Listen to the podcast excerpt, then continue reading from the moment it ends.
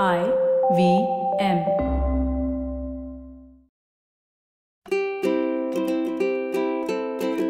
Today's fun fact of the day has to do with meditation. Did you know that meditation can change the structure of our brains? How cool is that? There is so much research being produced around meditation and its effects on the body. This ancient practice is finally getting the seriousness that it deserves, with scientists looking at the difference in a meditator's mind and that of a non meditator. The scientists are basically asking people to meditate in an fMRI machine or an EEG strapped to their head. Now, what is interesting is that they noticed a change in the gray matter of the meditators, and they had less brain loss as they aged. Another big difference was the lack of activity in the default mode network or the DMN, which is the part of the brain that is constantly thinking thoughts that they cannot control. This is basically what we call the monkey mind, the mind that is constantly running around that we do not have control over. So, with meditating, can you imagine regaining control over that mind of yours? Hello and welcome to the Habit Coach podcast, the podcast where we evolve into the best versions of ourselves, one awesome habit at a time. I'm Ashdin Doctor, your habit coach. Now, many of us believe that we cannot meditate. Many of my coaching clients say, I can't meditate. I can't sit on a cushion for an hour. Meditating is scary. And they are absolutely correct. Meditating is hard and it can't just be jumped into. That's like being pushed into the middle of an ocean and expecting to swim. And all you've done so far is basically sit in a bathtub. I like to break down meditation or the journey of meditation into three stages. The first stage is called introspection, the second stage is called mindfulness, and the third stage is called meditation. So let's start with step one, which is introspection. The reason meditation is so hard is that we're afraid of our own thoughts. We're afraid of what is going on or what are we going to think about.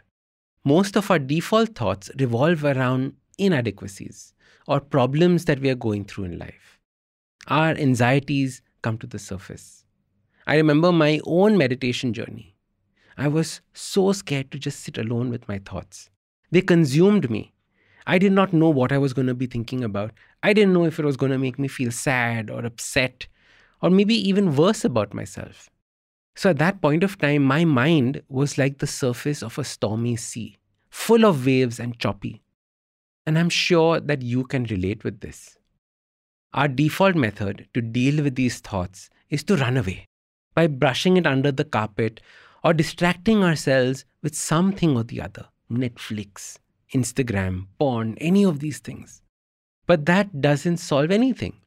Instead, what we have to do is learn to sit and feel those things.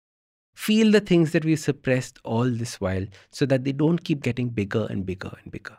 And the only way through these thoughts is through introspection or the practice of looking inwards, thinking about our state of mind and feelings. So, your habit for introspection is just five minutes long each day.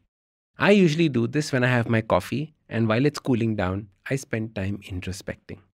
And you can identify another time in your day whenever you're sitting in peace, nobody distracting you. I prefer as soon as I wake up. Some people prefer this just before bed. Keeping your phones away, asking yourself questions Am I happy? Am I using my time wisely? Am I taking anything for granted? What matters most in my life? What worries me most about the future? Am I holding on to something that I need to let go of? What did I do last that pushed me out of my comfort zone, pushed my boundaries? What are the things that I really wish other people knew about me? What do I feel most energized by? What aspects of my life need changing? You see, when you ask yourself questions like this, you are going to places where you normally don't go. Your mind is constantly in this one fixed state of lack. These kinds of questions open it up and allow you to look at yourself, look at your life differently. The habit of introspection will bring you face to face with all the thoughts that you've been avoiding. giving you a chance to resolve them once and for all.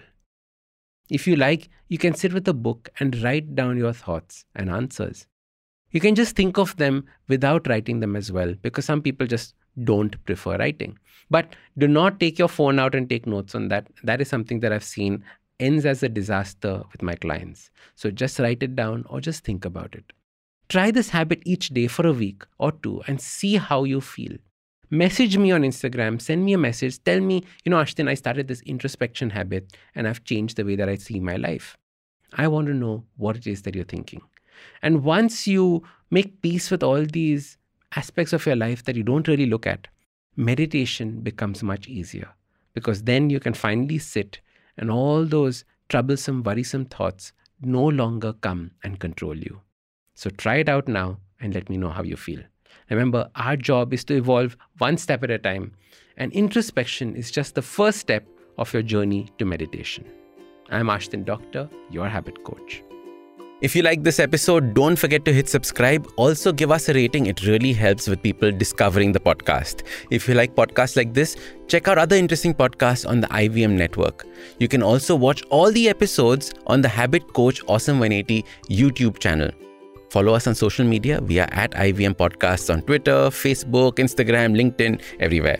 You can also reach out to me. I am Ashdin Doc at Twitter and Instagram. You can connect with me on my website, awesome180.com. You can also check out my two new books, Change Your Habits, Change Your Life, and the second, The Book of Good Habits for Kids. I am Ashdin Doctor, your habit coach.